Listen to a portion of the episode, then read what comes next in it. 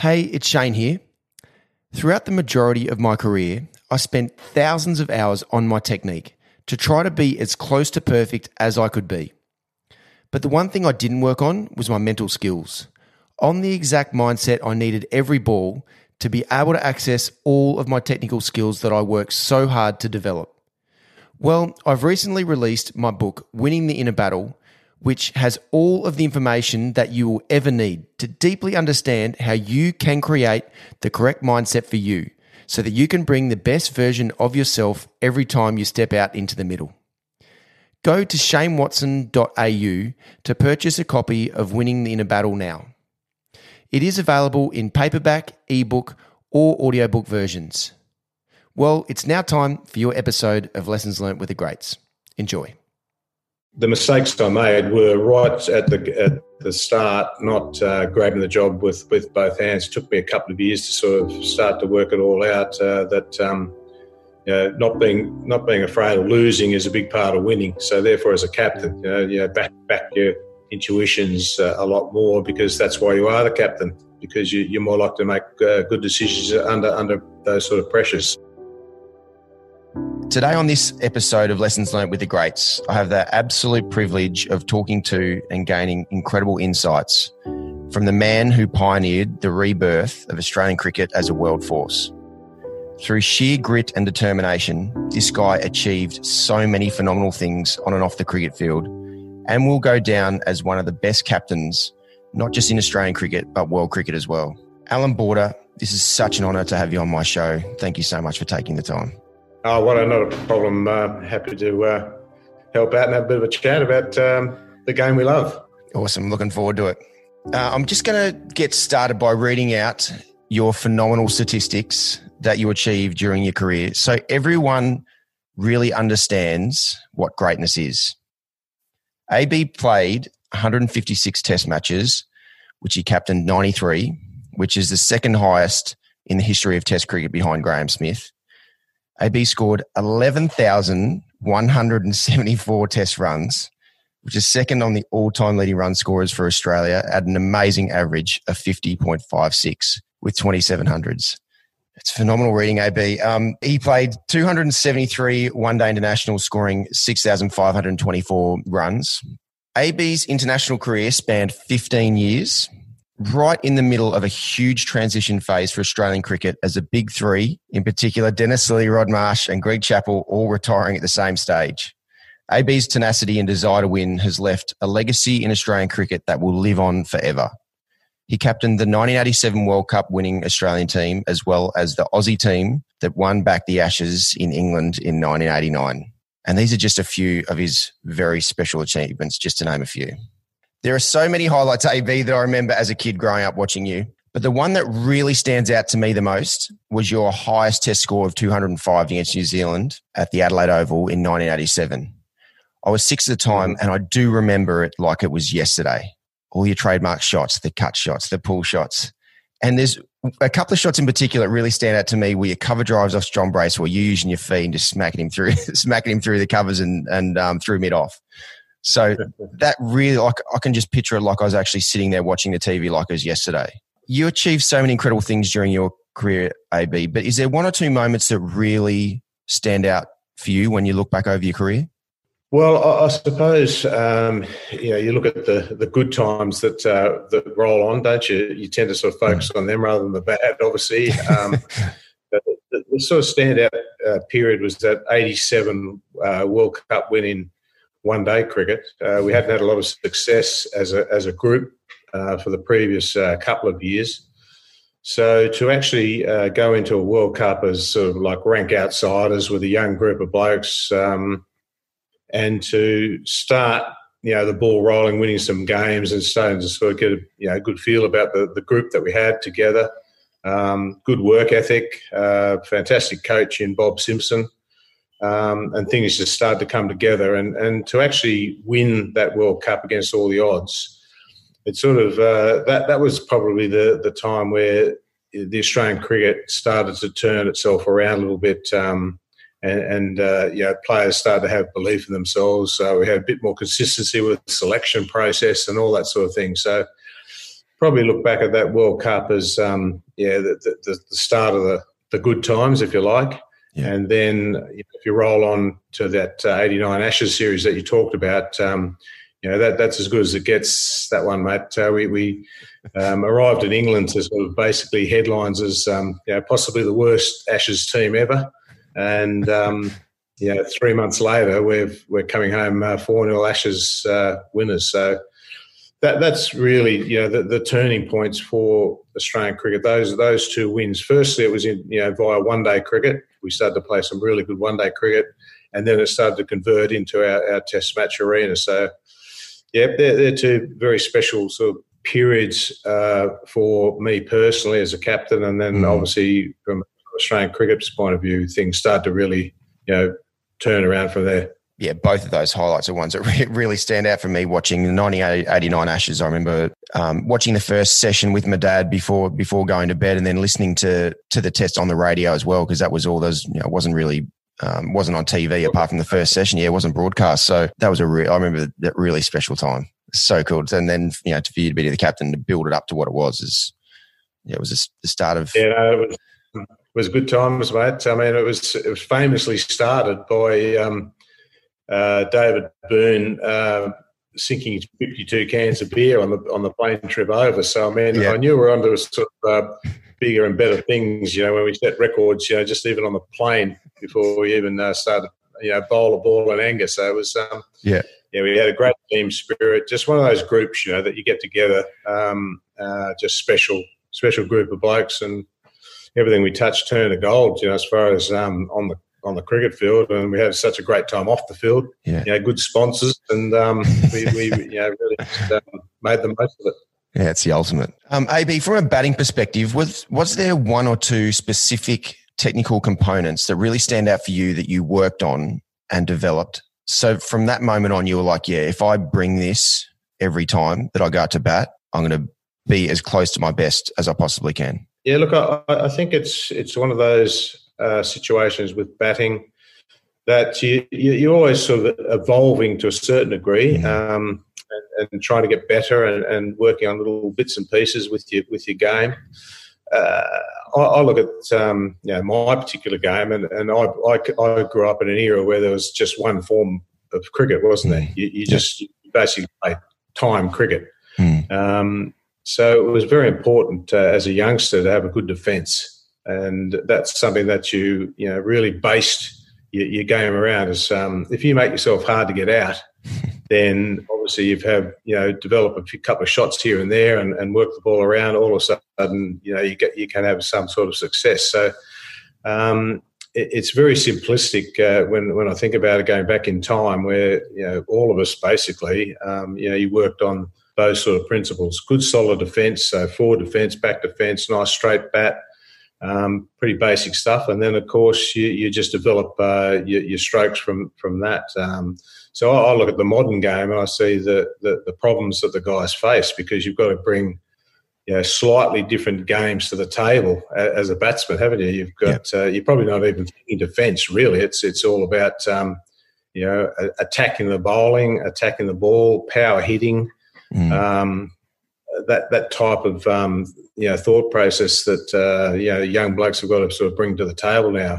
And then obviously, if you, you play long form cricket, uh, you you have to base things around some sort of defence. Otherwise, you, are going to struggle to survive. So it's a, it's a different ball game now. Whereas I, it was very simplistic uh, when I think about it going back in time, where you you base things around that solid defence um, over time, you start to work out what uh, works for you, what doesn't work for you, the shots that you uh, are particularly good at, the areas that you're not so good at, and um, you, you, you start evolving as a player from there. Yeah, there's no doubt nowadays with the with the three different formats and the way everyone expects you to play as as well. Um, taking the game on, the defence is not definitely not the foundation um, for young cricketers coming up. I know when I first started playing, you know, first first class cricket and test cricket was the ultimate. And that's what I was always building my game around. But as I played more, it evolved into, yeah, more and more sort of power hitting. And, that, and that's, and that's a way the game, what well, my batting evolved and the game evolved. But then that had a detrimental effect on my, my, you know, my test career, especially from the defensive point of view. Because as you said, if you don't have a sound defense, you need to bat long periods of time. If you don't have defense, then people just penetrate it. then you're walking back. Yeah, that's um, what I've seen creep in compared to my era, and then I sort of transcended a little bit of the the, uh, the two eras in that. Um, you know, we started to play international one-day cricket. Um, you know, Kerry Packer revolutionised the game back in 78, 79, that sort of period, and uh, we, you know, you saw the the advent of uh, you know 50 over cricket, uh, coloured clothing, uh, white ball playing, you know, under lights. Uh, so I, I, sort of transcended um, that period of career. So you mm. you did then have to start bringing a subtly different uh, game to the table. But um, when I think back now, compared to you know the game that's been played now to then, I mean, if we made 220 in a 50 over game at the MCG, we, we won 90% of games. Um, yeah. So the, the, the, game, yes, you, you, had a bit of a slog at the end of the uh, 50 overs, but um, mate, basically, you know, if we were sort of none for 50 after 15, I mean, we were, you know, doing cartwheels. you get pulled off the ground now. yeah, that's right. People actually want to drag you off. yeah, that's amazing. Yeah, in that regard, how it's evolved, but also you know smaller smaller boundaries. Yeah, that's that's definitely has definitely helped the cause for higher scoring because you know when you were playing, there's no ropes. You actually had to hit the if you want to hit a six, you had to hit it over the fence. yeah, well, certainly there's subtle you know, change. I mean, that's just the, the market of the game. I mean, obviously, you want to ha- uh, give the uh, the batsman as much opportunity as possible to you know get that run rate going. I mean, mm. let's face it, one day cricket, 2020 cricket, it's not about the bowlers turning up. It's not anymore. The nah. about yeah. the bowlers, the, the game started. Um, so, yeah. the market of the game, bring the boundaries in a little bit. Um, and um, yeah, you, you, want to see you know the, the bat dominate the ball in, in that game. Um, yeah. The, the, short game. Obviously, Test cricket, you want the, the balance mm. to be there, and obviously the better Test Test cricket, cricket sometimes is is when the balance is more in favour of the bowlers. So um, yeah, certainly is. That's, uh, yes, the, the subtle differences between the games we play. Yeah, yeah, for sure. AB, you were an awesome all round fielder whether that was catching the slips or prowling the mid wicket region. So I'll start with catching. Was there one technical cue that you always worked on, relied on, or were you always a really natural catcher and you just grooved, you know, your muscle memory by practicing? Yeah, I, I suppose that that comes, you know, as a, as a kid, you know, you from as long as I can remember, you know, I've loved, you know, bat ball uh, games. So you mm. sort of naturally develop a uh, I don't know, a, a, way of doing things. Um, but I, I, suppose through, um, as you start evolving and, and, and playing more sports, and, and, then in particular getting into your cricket, um, I, I, think there's certain lessons that you do learn about having soft hands. You know, we talk mm. about that very, very regularly, but um, it's so important to, uh, you know, for instance, let the ball come to you and, and, and have soft hands rather than going out with uh, rigid hands. Um, you, are not going to catch as many uh, with that technique as when you're having soft hands. You know, someone like uh, a Mark Waugh springs to mind about someone who could you know, brilliantly uh, soft hands. I mean, the ball didn't have to hit him, you know, right in the smack in the middle of the hand for him to catch it. He, he could sort of be hit it here, but because it was soft, he was giving it the ball, he could still catch it. So.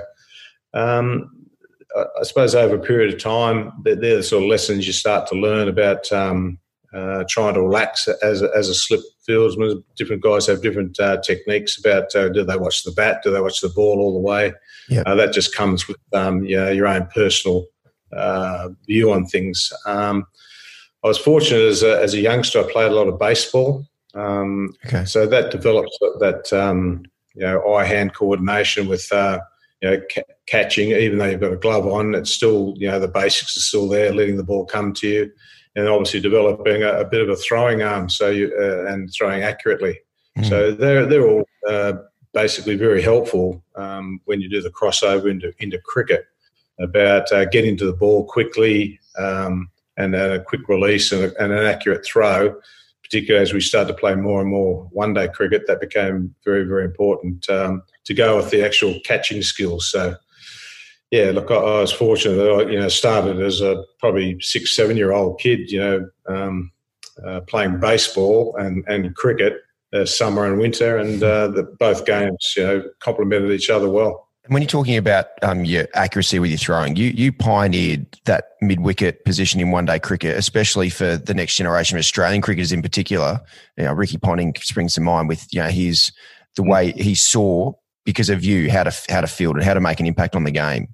So, but from a, from a throwing point of view, was there one technical component that you just hadn't in the back of your mind when you were picking up and trying to hit the stumps because you hit them so regularly? Mm. Well, that, that was just you know it's a practice thing. Mm. Yeah, as I said, I started at six, you know, throwing a ball around. Um, so you, you, naturally just start to develop, um, you know, a, a throwing technique, you know, mm. through coaching, those sorts of things, and and obviously with baseball in particular. Um, you know, I did a bit of pitching when I was young, you know, very very young. Yeah. Um, and so you've got to you know throw accurately. So it's just a, it's a learnt process. Yeah. Um, yeah. There's there's no substitute for for uh, practicing and, and, working on uh, technical things. You you can mm. name any sport, and and there's people that just uh, you know born naturally with um, skills, mm. and then as they work on things, they they become you know better and better and better. And um, you know the great players are the ones that uh, have got all those natural uh, skills, but are prepared to do the work and, and that work ethic that, um, that, that that they bring to the table. I mean, I've just been watching uh, stuff on uh, Michael Jordan. um, the guy's got all the natural skills in the world. You know, the God-given um, natural talent, but um, he worked bloody hard by the looks of things um, on those skills, and, and obviously he gets a reward at the end of the day. He becomes you know you know, probably the greatest uh, basketballer ever. So there, there's no substitute for, for a strong, good work ethic, and that, and that comes with everything. So if you're throwing a cricket ball and you want to throw it accurately and, and, and get rid of it quickly, you've just got to keep working on it. And that's uh, something that I enjoyed. I enjoyed that process of um, uh, getting to practice and, and working on just those little things just to you know, you, you might get one opportunity in a match to hit the stumps, and mm. if you do it, it, it, can change the game. So um, yeah. it, it's worth, worth doing. Yeah, absolutely. So you'll naturally, well, with by playing baseball, you had a, an accurate throwing arm anyway, but then to be able to groove that, so you got it under pressure, you're able to execute and more chance of hitting the stumps is just practice over and over again. That's the one thing people have to realize that even if you've yeah. got a decent technique and you've got a decent skill, you need to groove it. So then under pressure, you've got the best chance of being able to execute it. Yeah, and, and you've got to have an intuitive uh, feel for the game as well. Sometimes, mm. uh, sometimes I see opportunities um, missed uh, in the current game. Guys just that they haven't got that sort of all field view. So as you're picking the ball up, you, you, should have a bit of a view that which end you should be trying to throw at. And the amount of times I see guys right to the wrong end. Yep. Um, it's it's it's amazing. Yeah, just that little bit of second that you or half second you take just to understand that okay, if I get the ball and I get rid of it quickly, I've got to yeah, you, you probably think oh, I've got to throw it this end, and then all of a sudden you know that there's the batsmen are both at one end, and you've mm. got to throw it to the other end. So you, you just have that intuition, and that's where you know. Well, I think about you mentioned Ricky Ponting. He he never threw to the wrong end. Yeah. If he if he had an opportunity, he threw it to the right end, and mm that, that's something I think that uh, is is lacking a little bit in the in the current game. Those run out opportunities that um, you know you, you, should be getting one or two, particularly in 2020 cricket. Yeah. I know the ball's getting belted at you pretty hard at times, but um, there there are more and more opportunities that they, they should be taking. But um, yeah, it's it's just a, it's a practice uh, scenario, you know, where you're working on these run out opportunities and. Um, uh, anyone who's any good at it has, has worked hard. It just doesn't, you know, happen miraculously. It just uh, all things that come to you come through, you know, that, that work ethic and getting to practice and working harder. AB, you had the world record for most consecutive test matches of 153, which is a crazy achievement on its own. I never dreamed of putting like 10 test matches together in the end, let alone 153. So, so what, what were the lessons that you learned along the way to be able to manage your body to be able to play like as many test matches in a row as you did? Yeah, well, I think you, you know luck plays a role, doesn't it, with your genetics? That, that's um, that's a good start because mm. um, I was fortunate that I I didn't really have uh, any muscular type problems. So I didn't do a, a, hamstring until I was, you know, nearly 40 years old, um, okay. playing cricket or playing any sport. Um, so, yeah, that that's a rarity in itself because nearly, you know, every sportsman has some drum with, you know, muscles here and there or knee or back or yeah. shoulders, whatever it is. Um, uh, so I was very fortunate there. So most of my injury issues were um, contact, you know, like uh, mm-hmm. breaking a finger trying to take a catch or you know getting hit with a with a ball. As we know, it hurts if it uh, hits you in the wrong spot. Yeah. But I was pretty lucky in either that um, in that era of cricket, you, you didn't tell anyone um, that you were suffering, so you, you, you could suffer through. If you knew you could get through a game, you you basically played. Whereas I think now the players are more and more aware of um, you know their, their, bodies and, and they they report basically everything as far as I know. What are that you, yep. you know better than me. But yep. I think yeah, going back in time, you, you just didn't say anything about uh, if you had a, a, bit of an issue or something. You might say whisper quietly to the the physio about um, you know I think I've done something to my finger. Um, it's hurting a bit, but you know strapping it up, a bit of icing, you, you, you could get you could find just you could get through.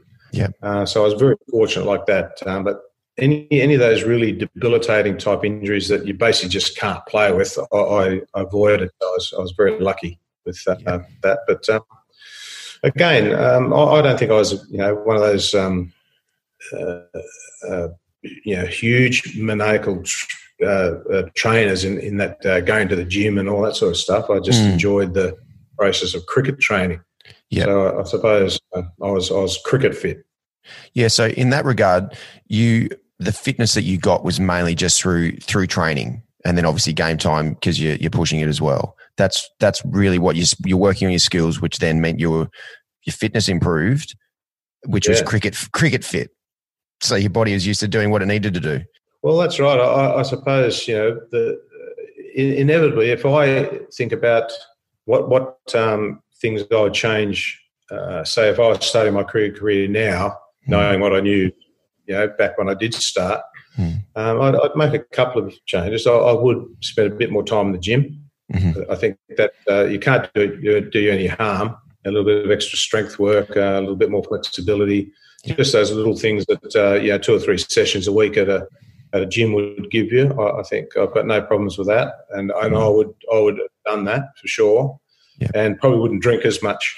Um, it was a, a, an era that, um, and, and, I suppose you know everyone was doing it, but we, we I think we drank a bit too much um, okay. to be peak performance. So if you're looking at for an absolute hundred percent peak performance, um, you, you, you, can't be having four or five beers a day. I, I wouldn't have thought, um, and uh, sometimes more. Well, especially when you're winning, you've got to make the most of those as well, most of those days and celebrate. even even today's cricket, if you win, you've got to yeah. have a bit of a blowout and enjoy Absolutely. the fruits you lay. Mm-hmm. I, I, think that's one of the reasons you play. Mm. Um, is uh, is that special time? You know, when you as a group of blokes, you know, you, you've won something special, so you you've got to go out and enjoy it. But um, I think going back in time, we we did. Um, have, um, too many um, good nights without deserving it. Love and life, which is nothing wrong with that. Yeah, but that was that was the era that um, we played in. Um, yeah. So I'd make those concessions. So definitely, mm-hmm. I, I, would have done a bit more gym work. Mm-hmm. But in saying that, I, I, was cricket fit. So yeah, you've got to have you've got to be careful not to be training non-specifically, and and it's you know, um, how would you say? Um, uh, it's it's not specific to your sport. So is it, is it being harmful to what you do as a bowler or a batsman with uh, the way your body's put together to do those things well? Um, is it is it not not helping? It's hindering um, uh, best practice. So. That, that's the you got to be careful about it's a huge common thread that's coming through. Um, you know, the, all the um, episodes um, of lessons learned with the greats, and it is about being cricket specific with your fitness training. Because mm. one, you just got to get your body used to doing what it needs to do, what you're asking of it out in the middle. Plus, also it's it's skill development it's skill development as well because cricket is a skill based game. But then it's just whatever your training is, it's specific to what your you need your body to do when you're playing.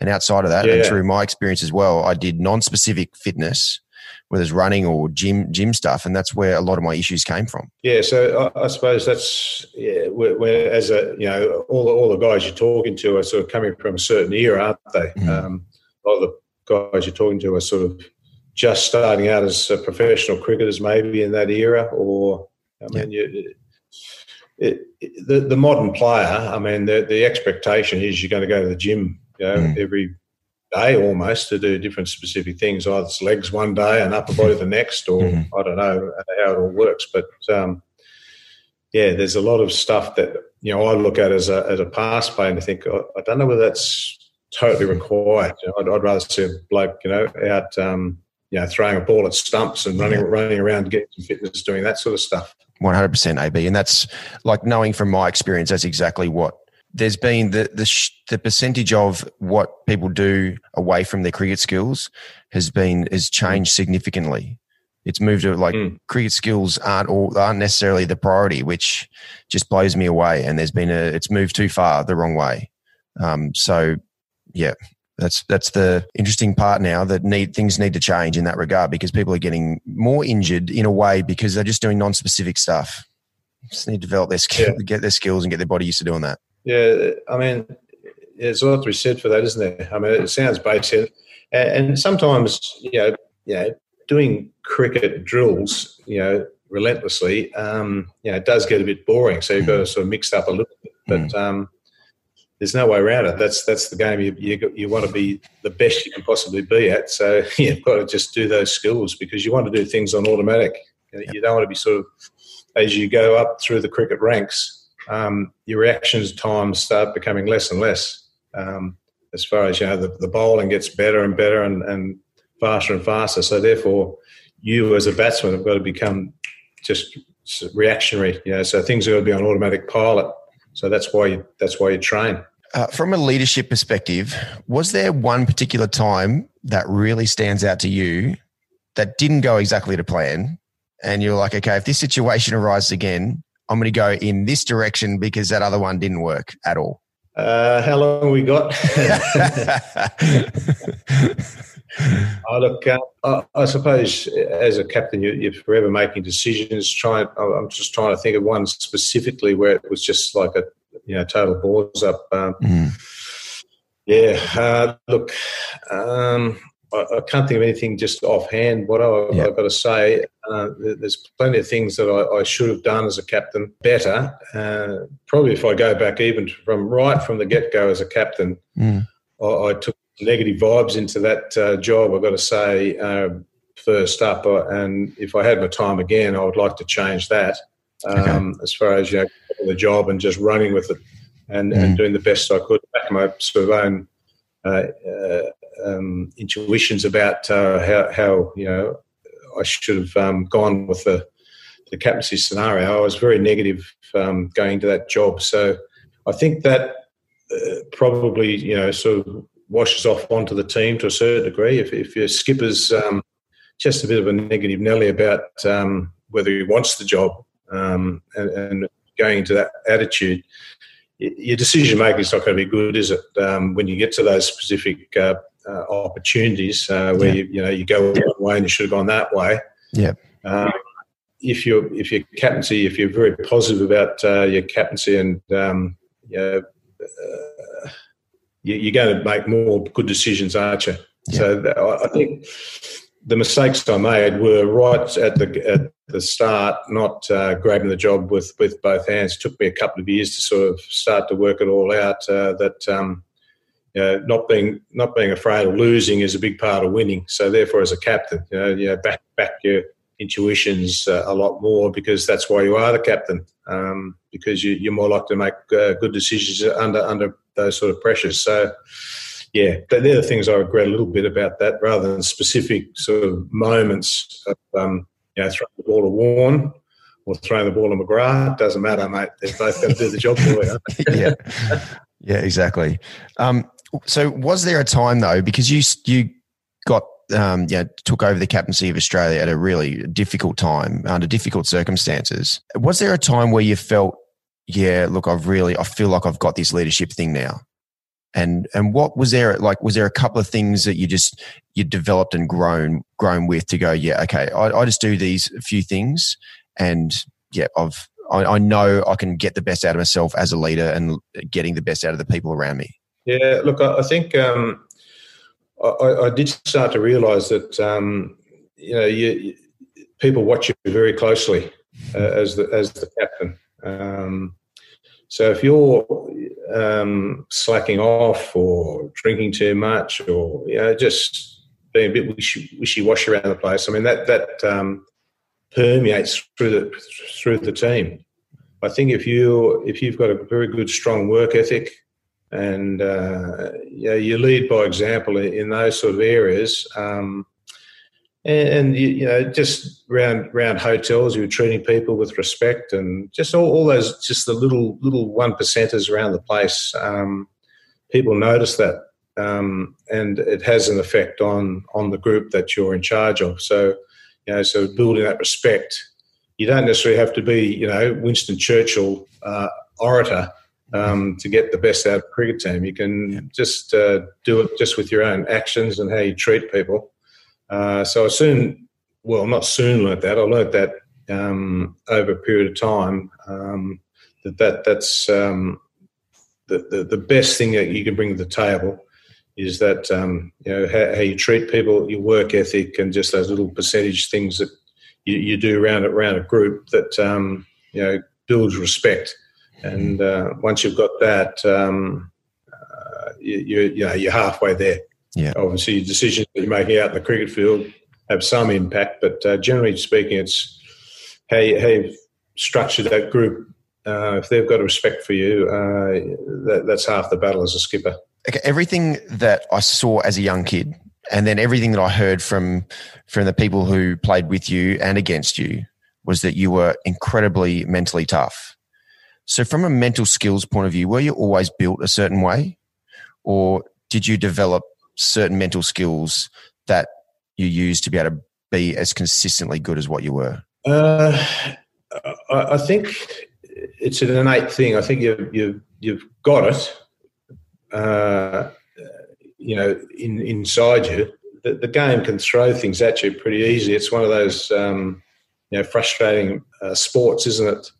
Uh, cricket because uh, you, know, you can sort of put all the hard yards in, and then just for the sake of you know doing something silly or getting a good ball or whatever, you know that, that's the end of your day very quickly. So it gets very very frustrating at times, um, and to have that. Um, that mental strength sort of get through that and and and sort of uh, move on to the next uh, scenario or um, or you know the teams you're playing against, the, the difficult uh, bowlers that you, you're coming up against, and how you how you cope with all that. Uh, I think it, it, develops over time. You know. Uh, that you um, have a, a, you know, a thicker skin about how you how you go about um, dealing with those pressures. So I think it's it's one of those things that you, you have, but you can work on uh, just through understanding uh, the, the processes that you've got to go through to, to, to get better.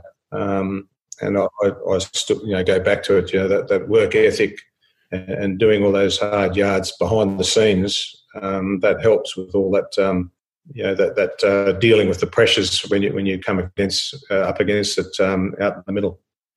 So for you to get in your best performance mindset zone? Was that getting into like into a fight as in like even in your own mind without it doesn't have to be you know a verbal a verbal sort of fight with the opposition. Was that your way of being able to really get in get into a battle to be able to get the best out of yourself? Or were you more someone who just got into your own bubble and just didn't allow anything to penetrate you? Uh, mate uh, pretty pretty sort of determined uh, personality. Uh, I, I can never ever remember walking off uh, the, the ground so totally satisfied with the performance. so therefore, if you've got that hard edge to the way you want to play, mm-hmm. um, yeah, it, it, it, develops as it does develop. You know that um, I don't know that, that that strength that you want to play as as hard game as you possibly can because you, are just never satisfied. Well, I, I, was never totally 100% satisfied. So therefore, that drives you, doesn't it? Because you, you know, drives you for the, the perfect performance. And um, if you're never quite there, you, are always searching for it. But uh, that's not necessarily a bad thing. I think that's not that's a good thing. Whereas you, you know, you just you, you're making yourself um, hard to get out, and um, just to really determine sort of uh, uh, person go about uh, doing the job that you do as a scoring as many runs as you can. Mm. And I, I, tell young blokes now, you, you, go out there and you score as many runs as you can, and you don't come in until someone tells you to come in. And if you've got that sort of attitude, um, you're going to have some sort of success. Yeah, for sure. And during a, a, full day of Test cricket, you batted for like six hours, like the ultimate for a, a Test batsman is about a full day, and you did that a lot. Was there a technique that you used to be able to sustain your mental energy for for a whole day?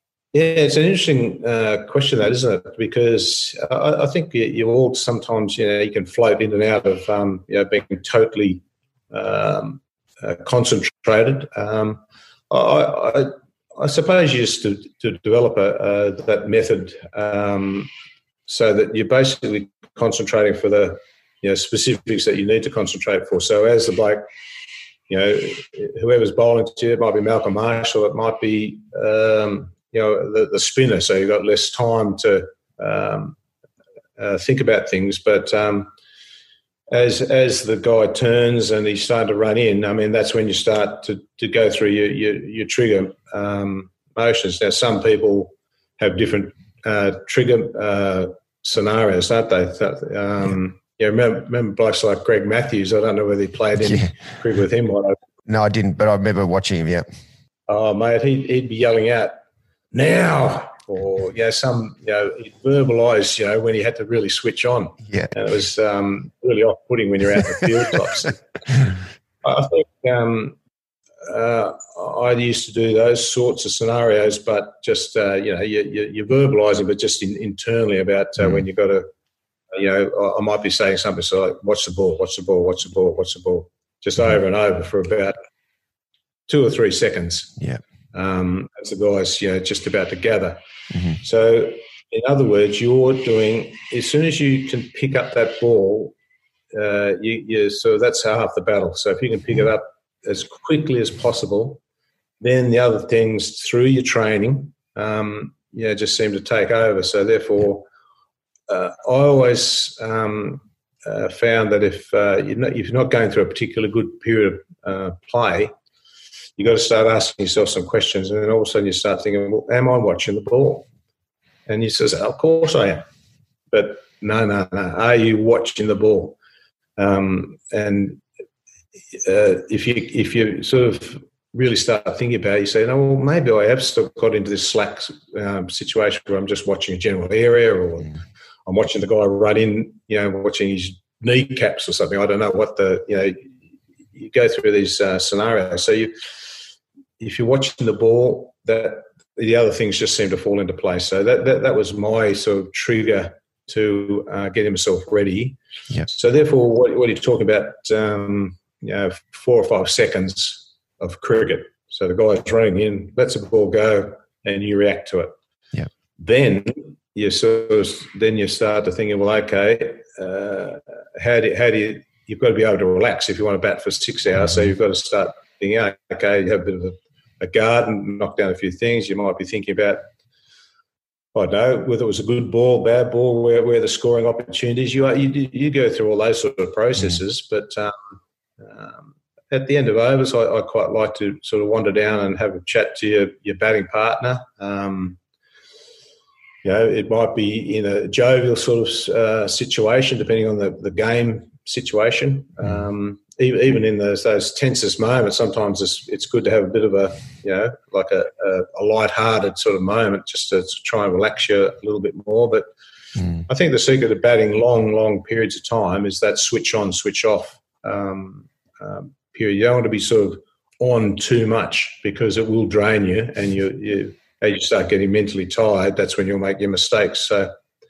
um, to stay as fresh as possible is to you know concentrate really hard for that shorter period of time, and then try and relax and, and, and do some deep breathing and whatever if you're a bit nervy. Um, yeah, there's there's different sort of techniques that just sort of come to you over time that you, you know that only you probably understand. You know, mm. different guys do different, different things, but um, yeah, you don't want to be concentrating or, or in the moment for too long. You've got to be be able to switch on, switch off. And that's something that you just consciously, like that routine, you consciously just work through like every ball to make sure that you knew that you weren't burning out too much, you know, mental energy by staying on for too long. Yeah, and again, it's a it's a, it's a learned thing. Yeah, I mean, when you're young, you're just you know you're trying to smash everything, and it's different um, sort of process. And, and then as you start going through the ranks, um, you start to work, work out, you know, what works, what doesn't work. Um, you know, concentration wise, you know, if I if I want to bat for a long period of time, you know, you know, what's the process I've got to go through? Because you know, I'm I'm getting sort of fantastic twenties, but yeah, what what good's that? You know, twenty and, and I'm waiting, batting for 15, 20 minutes. You know, imagine if I could back for two hours. You know, you know, how many runs can you get? So all of a sudden, you start going through these processes about how how can I bat for longer, and what have I got to do to um, you know stay in that peak concentration. So yeah, I, I, I, do believe it's just a it's a learnt process, and um, uh, as you if you want to have be successful, you start to work out, gee, what what have I got to do to be successful? And these are things you know that I've got to go through that process. Yeah. I wish I knew that because the one thing in Test cricket, I was so good at burning my mental energy out. I just I was on, I was on all the time, and it wasn't like it wasn't until later, like after I actually finished Test uh, Test cricket, where I got educated around mental skills and especially how to preserve your mental energy. Oh my gosh! Because I, I, was just on in the lead up to a Test match. I was on when I was out the non-strikers end. I was I was on. Has to be my day to day. I need to be. I can't be oh, it's just revving so high. So yeah, it's amazing advice, mate. It is a frustrating thing, that isn't it? Uh, I mean, I think we all go through it because you do get anxious. There are periods where you're not playing particularly well, mm. and you, and and half the battle is you, you're, you're overthinking things. You're, you're overdoing it. You, you know, you're constantly on the go, even when you, you can't even sleep well. You just you know you, you drop catches or you're doing what something you know, that, mm. and it's just you're just totally on. Yeah. And the, and the harder you try, the worse you get. So it's um, I'm not too sure how you sort of get back in the zone more regularly. Um, mm. You know, it's got there's there is a process for it. Yeah. I mean, well, what you said there is by understanding where your mind is at. Where your mind's at. Okay, I'm on. I'm on as the bowler's running in, but then I'm off when when I don't need to be on, and that alone is so powerful to just understand how to preserve your mental energy. Yeah, and, and it's easier than done because the game situation, you know, you, you get into these pressure um, situations. Um, it's hard just to be jovial or you know think about um, you know tiptoe through the tulips sort of stuff, isn't it? Like, yeah, you know, it's it's a test match. There's um, you know Malcolm Marsh is bowling some serious uh, stuff to you. Yeah.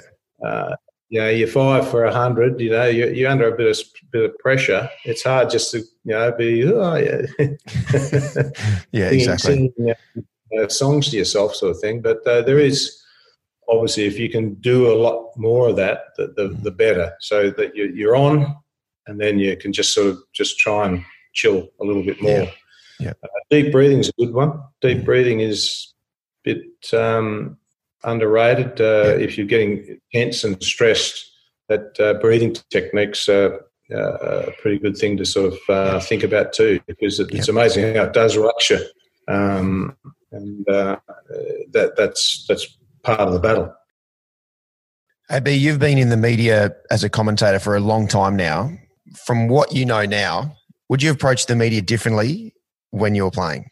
Uh, I think so. Yeah, yeah. Uh, I think you get a bit of a handle on the, the media aren't you know this big ogre, um, which sometimes uh, you know as a player you you, you do get that um, impression, don't you? You sort of um, have a bit of a love hate relationship with uh, the media through a, a, a playing career. Um, and I think once you, you jump the fence and you start doing some media, you start to realise, uh, it's it's you know the guys just doing a job. They're you know it's it's they're, part of the the, the process. Um, they're not that bad a you know, bunch, um, generally speaking. Um, a lot of the guys are past players, and, and mm. when you're a current player, you always look at past players, and when if they're giving you a bit of a swish show in the media, you give it, the, oh, they've forgotten how hard the game was. These freaks carrying on, and um, but you, you, you sort of do then start to realise when you've jumped the fence and you're looking back that you know, if the guy plays a bad shot, the guy it's a bad shot. You know, there's mm. no way of coding it um, as a commentator, and, you wouldn't be doing your job, would you? If you, mm. if you don't sort of say that you'd be disappointed about the way he played that shot or that mm. situation, or you know, he, he, shouldn't be dropping catches like that, or you know, things that when you're a player and you read it, you give it, ah, oh, hell, I forget, they forget how hard it is. So, yeah, this um, I, I didn't have too bad a relationship with the media. I've got to say. Um, even though I had my moments, uh, uh, I, I, I think I was pretty fairly treated um, by, by media. They, mm. I think, if you can be as honest as you possibly can as a, as a player, talking to the media, I think um, that that helps. Uh, that relationship between um, the, the media and, and yourself, but um, yeah, I, would sort of um, be a bit more appreciative of, of the media and the, and the, work they do, and how how you can work with uh, the hmm. media uh, as a player. Uh, I, I, would have understood that a bit more, but that, mate, it's twenty twenty vision, isn't it? Hindsight. Yep, yep. exactly. There's no doubt. If I had my time again, I'd have built more personal connections with with the media because then that's the way, as you said, you're working together with them um, not just sort of being like the big ogre that you're just like, oh, I have nothing to do with them. All they're doing, they're, they're just trying to cut me down. Yeah. I, I think the game has changed though. I mean, the, the media coverage now, mate, is, is like a hundred times um, more intense than when I was playing. I mean, even as captain, I'd, I'd do a pre-test match uh, chat mm-hmm. um, and a post-test match chat to the media. Um, in the days where we had rest days, you might have done something. You know, the third night, you, you might have a bit of a, a media um, chat. Uh, when we were in, on tour, uh, a lot of the media um, came with us, so you, you, got to know guys a little bit better. In that, you know, particularly a place like Pakistan, you know, where you're, you're touring, there's not a lot to do at night time. You might be mm. playing cards or whatever it is of a night time, and the, and the media would sort of be around or, or they'd join in. Mm. So you've got a, an opportunity to get a, a different relationship with um, media compared to now, where you've got yeah, your, your, general cricketing media, but you've also got the peripherals, you know, with all the social media and all the extras. And I, have been in dressing rooms often enough in, in recent times to see that on the is it the whiteboard where you've got you know Watto, uh, you've got pre-match, post-match, uh, all these different interviews Thank God that was after my time. that was that must have came in just as I stopped playing. Oh, there's no way I'd, I'd get down. no, me either. Even, even, that recent doco that um, the boys did, you know, that the media had the access to the um, rooms or basically everywhere.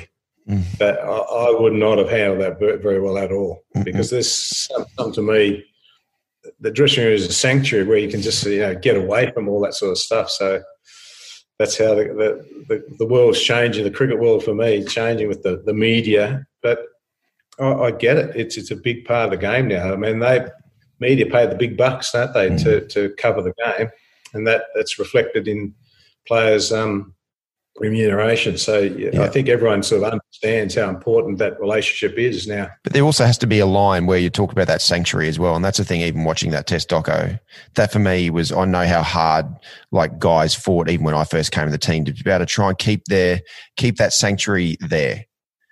Mm. The media gradually come that you gradually sort of penetrate that sanctuary a little bit, but not to this extent where you'd get out and you've got a camera in your face, so showing your reaction. So from even for me, it's it, for me, I, I, I think it, I wouldn't have handled that well. oh. and obviously things have evolved and you know guys are getting used to that in like intrusion in a way but for me even you know being a fairly recent cricketer um, in that regard well I, I, wouldn't have been able to handle that just knowing how yeah how I was I always think that there's only the only bad things can happen. like you just wander in and nothing much happens, and you take your pads off and have a drink of water and walk out. Yeah, that that oh, boring. You know, no one wants to watch that. But if you go in there and pour your bat around and kick bloody helmets and, and really carry on, yeah, that's the stuff that make the media. and yeah. only bad stuff happens with uh, those cameras in places. No, no, no good stuff ever happens. it's well said. in life, in life in general, um, it can be very easy to get the wrong financial advice. So, from your experiences you've had throughout your life, can you give any lessons that you've learned through through your life that will help the next generation of cricketers? Because it is very daunting. With obviously the, now the current cricketers earn significant money compared to what it was even when you were playing, but the advice to be able to try and navigate your way through these situations are really important. Oh, definitely.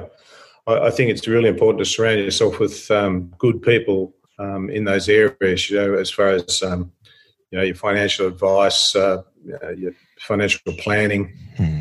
all those sort of things. Um, I, I, suppose in my early days there was no real need for um, that type of advice because you, you, didn't have to worry about um, you know investing you know vast amounts of money or, or, looking after your future per se. It was more you know the other side of the fence. You know you're playing cricket more as a as a pastime initially, mm. and then you know, the, the what, what what you're going to do outside of the game was the the important thing. So. it, it's changed and changed for the better. Oh, I've got mm-hmm. no problems. I think the, the game's generating that those uh, um, finances. Uh, the players deserve their share of it. I've, I've got no issues with that whatsoever. Mm-hmm. Uh, but you're right. Um, surround yourself with, with those good people, and that and that's the million dollar question, isn't it? Hopefully, you have um, a bit of an innate gut feel about these sorts of things. Um, mm. it's, you know, it's, we've all made sort of silly decisions along along the way, and um, I suppose you you know lessons are hard learnt, aren't they? Mm. Um, yes, I, I, would definitely, I suppose, as a, as a young guy coming through, have a chat to the you know the older fellas around the place and and different people at, at the different state associations because. They, they're the ones who will, will, probably lead you in the right area as far as you know the, the, the right people to be chatting to about um, you know your accountancy issues or your, you know, a solicitor and financial planning, um, those sort of areas now are very important for the for the younger player to get themselves um, uh, the, the, the, right advice um, and and career advice because I think being a cricketer twenty four seven. Uh, I don't know whether that's as healthy as it, it probably sounds. It's, it's probably good fun just uh, Bundy in at nine o'clock and Bundy out at five o'clock and, and just and just cricket, cricket, cricket. I think it's um, you know part of that advice would be okay. You've got to have some other outside interests, um, be it in, in a study sort of scenario or just upskilling. Um, I think those um, situations of, of um, they're more and more available to players now, aren't they? As far as yep. Um, uh, acquisition of you know, yes, your, your, your cricket skills and all that are very very important, but acquiring all those other skills that um, for life outside of the game uh, are just as important. So I think that life balance um, advice uh, is is very strong. So look, I, think the game has evolved, you know, brilliantly um, in a very short space of time. When you think mm. about it, um, if you go back to what, '77, you know, it, it's basically a pastime cricket. Um, and Kerry Packer, Amazing, you know, that revenue has just uh, gone on a you know pretty steady um, upward from from that point. So I think it's been a, been a good thing. Playing cricket for a living, you know, it's it's. Yeah. Can't, be. I can think of worse things to be doing with my time. yeah, exactly. And what the advice around the life balance is no question. Like the the one thing that you, the advantage you guys had was even though you weren't getting paid really at all to play, it meant that you had to, you were thinking about life outside of cricket as well, and which meant life after cricket at some stage. So um, it meant you had to, you had to develop other skills. Yeah, definitely. I mean, conversations uh, in the dressing room weren't about uh, share portfolios and and uh, those sorts of things. Mm. They're very different, more relaxed, uh, more easygoing, mm. over a beer. Um, so it was a it was a a pretty good era to play in. um, when, when, I think about it because we were starting to become professional. Mm. Um, so therefore, the, there was a bit more money coming into the game as a result of that. That the, the Packer um, revolution and, and uh, where the game went uh, subsequently. Um, so conversations and, and uh, priorities uh, subtly changed, um, but still we were still a bit uh, amateur in our in our thinking. So there was a was a sort of mixed mm. sort of process um, um, that subtly sort of changed as I um, got towards the end of my career. Yeah, so that that those conversations were subtly changing, but um, I think the opportunities now they're, they're, they're pretty good from my, my observation that where state associations are with um, you know career planning and career advice and obtaining advice as a, as a mm. player, uh, they're, they're, they're, they're, doing a pretty good job. I mean, it can, it can be better always, yeah. but um, at the moment, I'm, I'm pretty comfortable where where cricket sits as far as looking after their athletes. Yeah, yeah, it's definitely it needs to to get better because it's becoming more and more ultra professional with more and more time expected of you to be fully engaged in cricket time or in a mindset. Yeah. But it is, yeah, we we need to we are doing a decent job, but it can definitely still get still get better to make that transition for the players more seamless. So it's not just well, yeah. cricket skills all I know, and well, okay, the, I'm off a cliff, and now I've got to find something else. Yeah, it, it is hard. Um, yeah, not everyone just falls into a, a media role or mm. or whatever. You know, as a result of um, you know, having a good cricket career, going to coaching. There's only so many coaches. There's only hmm. so many uh, media um, opportunities. So therefore, yeah, probably what eighty percent of cricketers or, or higher percentage are not going to get that opportunity. So they have to at age thirty five. I mean, you you've still got a fair bit of living to do um, before you can pull up stumps. So. Uh, yeah, you, have got to yeah definitely be mindful of um, you know that process as you're playing. What you're going to do uh, once once it's all done and dusted. Yep. Did you ever get involved in any businesses as you like during your career or after your career at all? Uh, not not really. Um, it, it, just sort of I fell into you know the, that media work. I, I wasn't ever going to go into the media, but it just sort of you know just happened. So you, you sort of I just that that pathway, and um, so I didn't really I sort of dabbled here and there, but nothing too serious. You know, I didn't yeah. really sort of sit down and say, well, I'm going to become a, a, a coffee baron, yeah. you know, and start all this stuff. Probably should have. it's uh, pretty big. Well, not so much now, right now, but um, yeah. there was a period that I think coffee shops go bloody gangbusters. Yeah. But um, yeah, I, I, I, sort of, uh, yeah, that, that business acumen, uh, it's not one of my strong points. Um, mm. I've got to say, and I have to admit that it's. Um, I would have liked to have, you know, probably sort of uh, gone into uh, some sort of non-cricket activity. Mm. So most of my time has been some sort of cricket activity. You know, sort of did a little bit of um, coaching and fiddling around. I've been on the you know cricket board and and, and done you know, cricket-related uh, things um, mm. since retiring. But I, see, I, I played cricket till I was forty. So I was quite fortunate from that point of view that I, you know, could could play the game to that age, and yep. um, and then you know, so I've had you know twenty five years say of you know life after cricket, but I've been lucky mm. that you know I've just sort of fall into all these different uh, cricketing type roles, and uh, so I've been able to stay you know pretty much involved in the game. But yeah, part of me, you know, even if it had been you know. Uh, do some carpentry skills and things like that and go out and do something a little bit different. Um, that I think that would have helped um, yeah. along the way. But um, yeah, uh, yeah, can't complain for the way things have turned out for me. Yeah, yeah. We're so fortunate to have you still involved in the game. For someone who achieved what you did, got the knowledge that you have, we are very fortunate because some people don't don't go into and stay involved in the game, whether that's as a commentator, whether that was coaching, and also from a board perspective as well. So, you know, we definitely would never want to lose someone who's got your incredible IP that you've generated from being, you know, doing doing what you've done. Oh no, I've enjoyed it, mate. Don't don't get me wrong, but it's just it would have been nice to have a you know that, that sort of other interest, not just sort of cricket the, the, the, whole time. As as we talked about, the young blokes, um, you know, develop other skills. Um, I think you know halfway through my um, cricketing career would have been good to be able to sit down with a careers guy and sort of say, yeah, what what what what's out there? What what uh, you know my interests are this this this this. What what what uh, you know can I go and study a business degree? You know, mm. like a Michael Cash has done. Mm. Um, you know, I, I, think those sort of things. I, we, we didn't have those. Uh, those things weren't available at the time, mm. so you just just potted on and and were left to your own devices really. So uh, yeah. for me, it was just um, I was happy doing what I was doing. You know, very enjoyable um, playing cricket and, and getting paid to do it. How good's this? There are always there are always so many ups and downs in life, and when you feel like you're going okay, there's always something around the corner just to bring you back down to earth. Um, do you have like a saying or a mantra that you have in your life that makes you bounce back quicker from the setbacks and challenges that life always throws at you?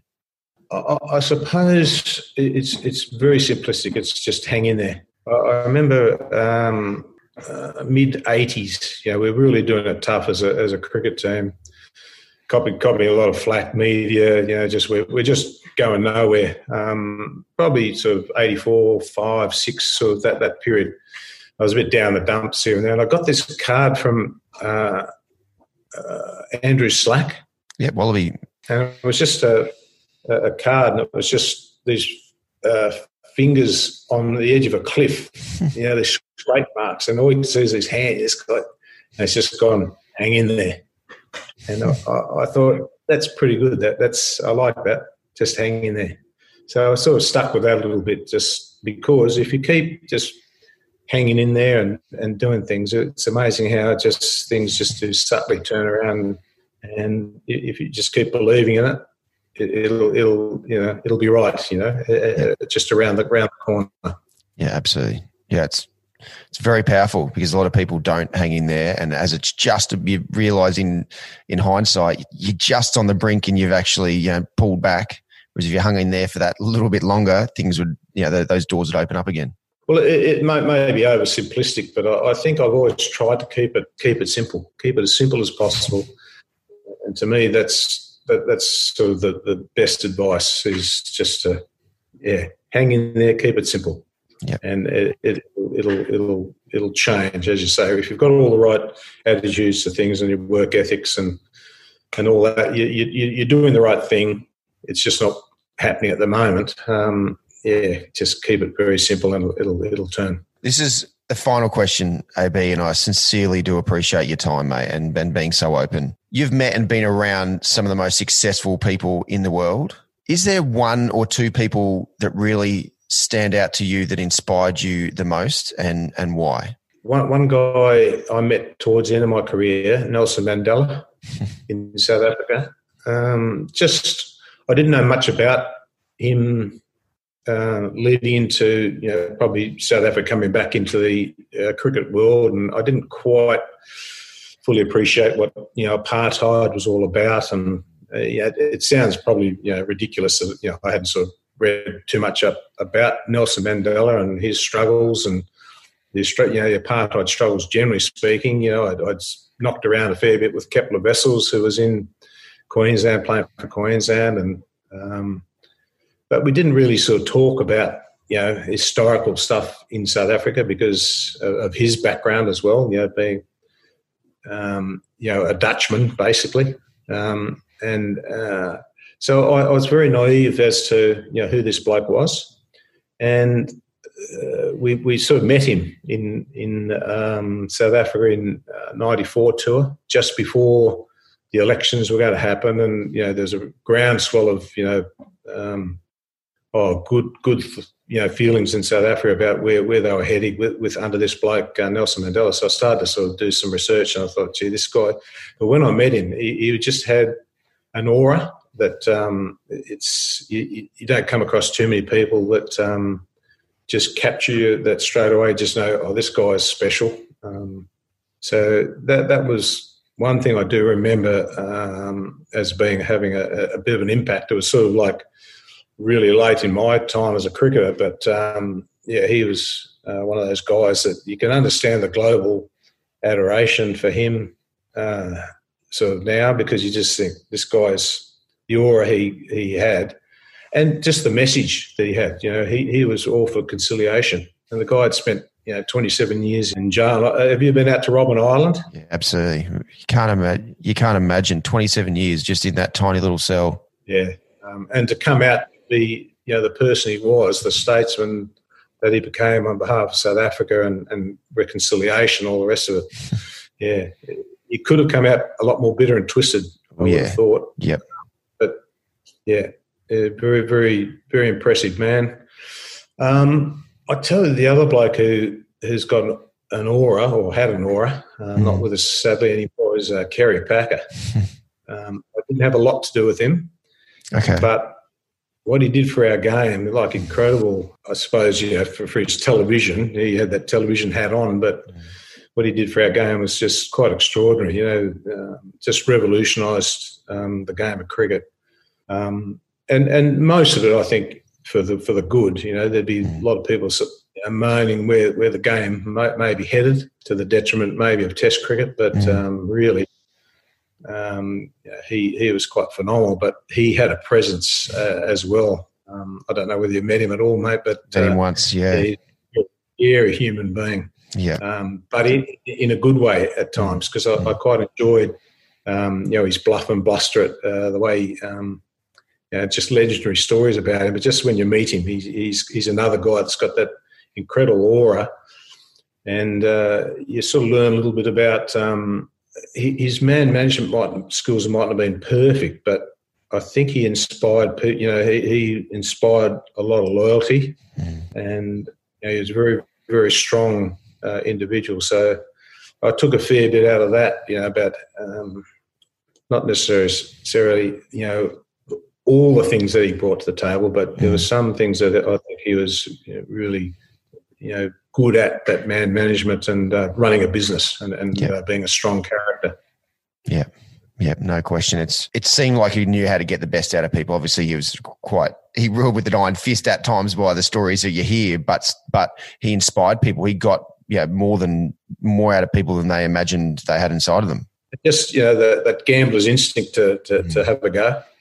yeah, um, yeah, was prepared to put his money where his mouth was, and that, that uh, it, it paid dividends for him big time. Look, AB, I'm so incredibly honoured to have had you on this episode of Lessons Learned with the Greats. You were the pioneer behind Australia becoming such a force in world cricket, and that continues to this day. Thank you so much for giving me the time to share all of these amazing insights with us. And we are all that much richer for digging into the mind of one of the greatest cricketers the world's ever seen. Thank you so much, mate. It's been a pleasure, mate. Uh, anytime. Thanks very much. For more episodes of Lessons Learned with the Greats, head to t20stars.com forward slash podcast. Don't forget to rate, review, and subscribe to the show on Apple Podcasts, Spotify, or wherever you get your podcasts.